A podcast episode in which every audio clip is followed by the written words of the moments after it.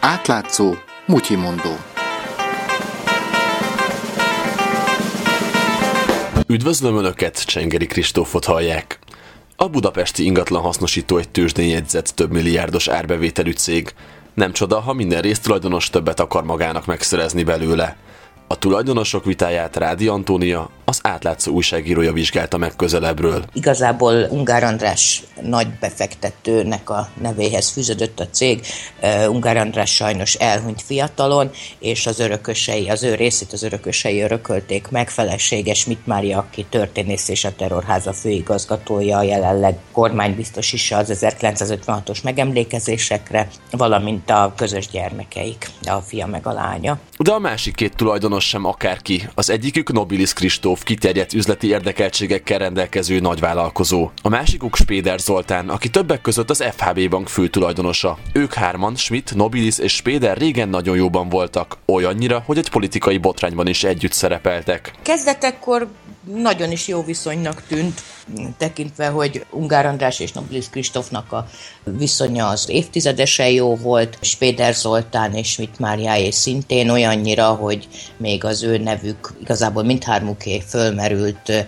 Magyar Nemzet meg is írta, hogy ők állnak a hátterében egy Orbán Viktor leváltását célzó jobboldali értelmiségek által kezdeményezett kvázi pucs mögött. Ez a botrány 2006-ban volt. A sorozatban másodjára elbukott választás után a Fidesz hátországában ugyanis egyesek úgy gondolták, hogy Orbán helyett más vezéralakot kell keresni a pártnak.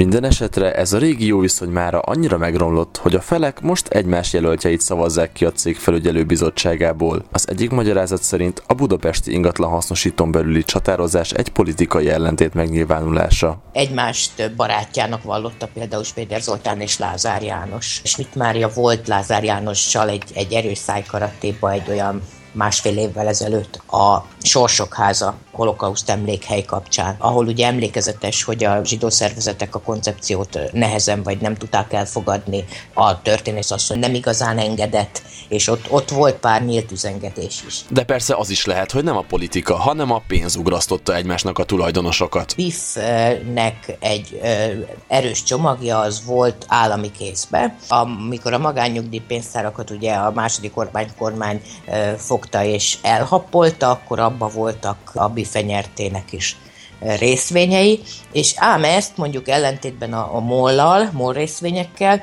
nem, nem meghirdették, hanem, hanem egyszerűen lepacsizták, és a Schmittéknek a családi cége tudta megvásárolni. Ezeket aztán pályáztatás nélkül és áron alul vehette meg Schmidt Mária, ezzel még nagyobb részesedést szerezve az értékes cégben.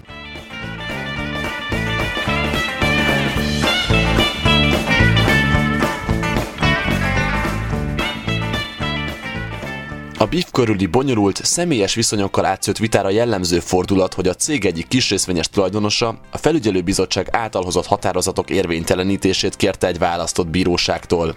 A kisrészvényes pedig nem más, mint Ungár Péter, lmp önkormányzati képviselő, aki pedig Schmidt Mária fia.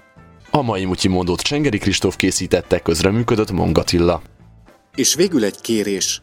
Az átlátszó olyan témákat dolgoz fel, amelyeket mások elhanyagolnak. Olyan ügyeket tár föl, amelyek sokaknak kényelmetlenek. Olyan hatalmasságoktól perel ki dokumentumokat, akikkel más nem akar újat húzni. Nincsenek mögötte oligarchák, nem reklámokból él, és nem lehet megvenni. Támogass bennünket legalább havi ezer forinttal. Részletek az átlátszó weboldalán.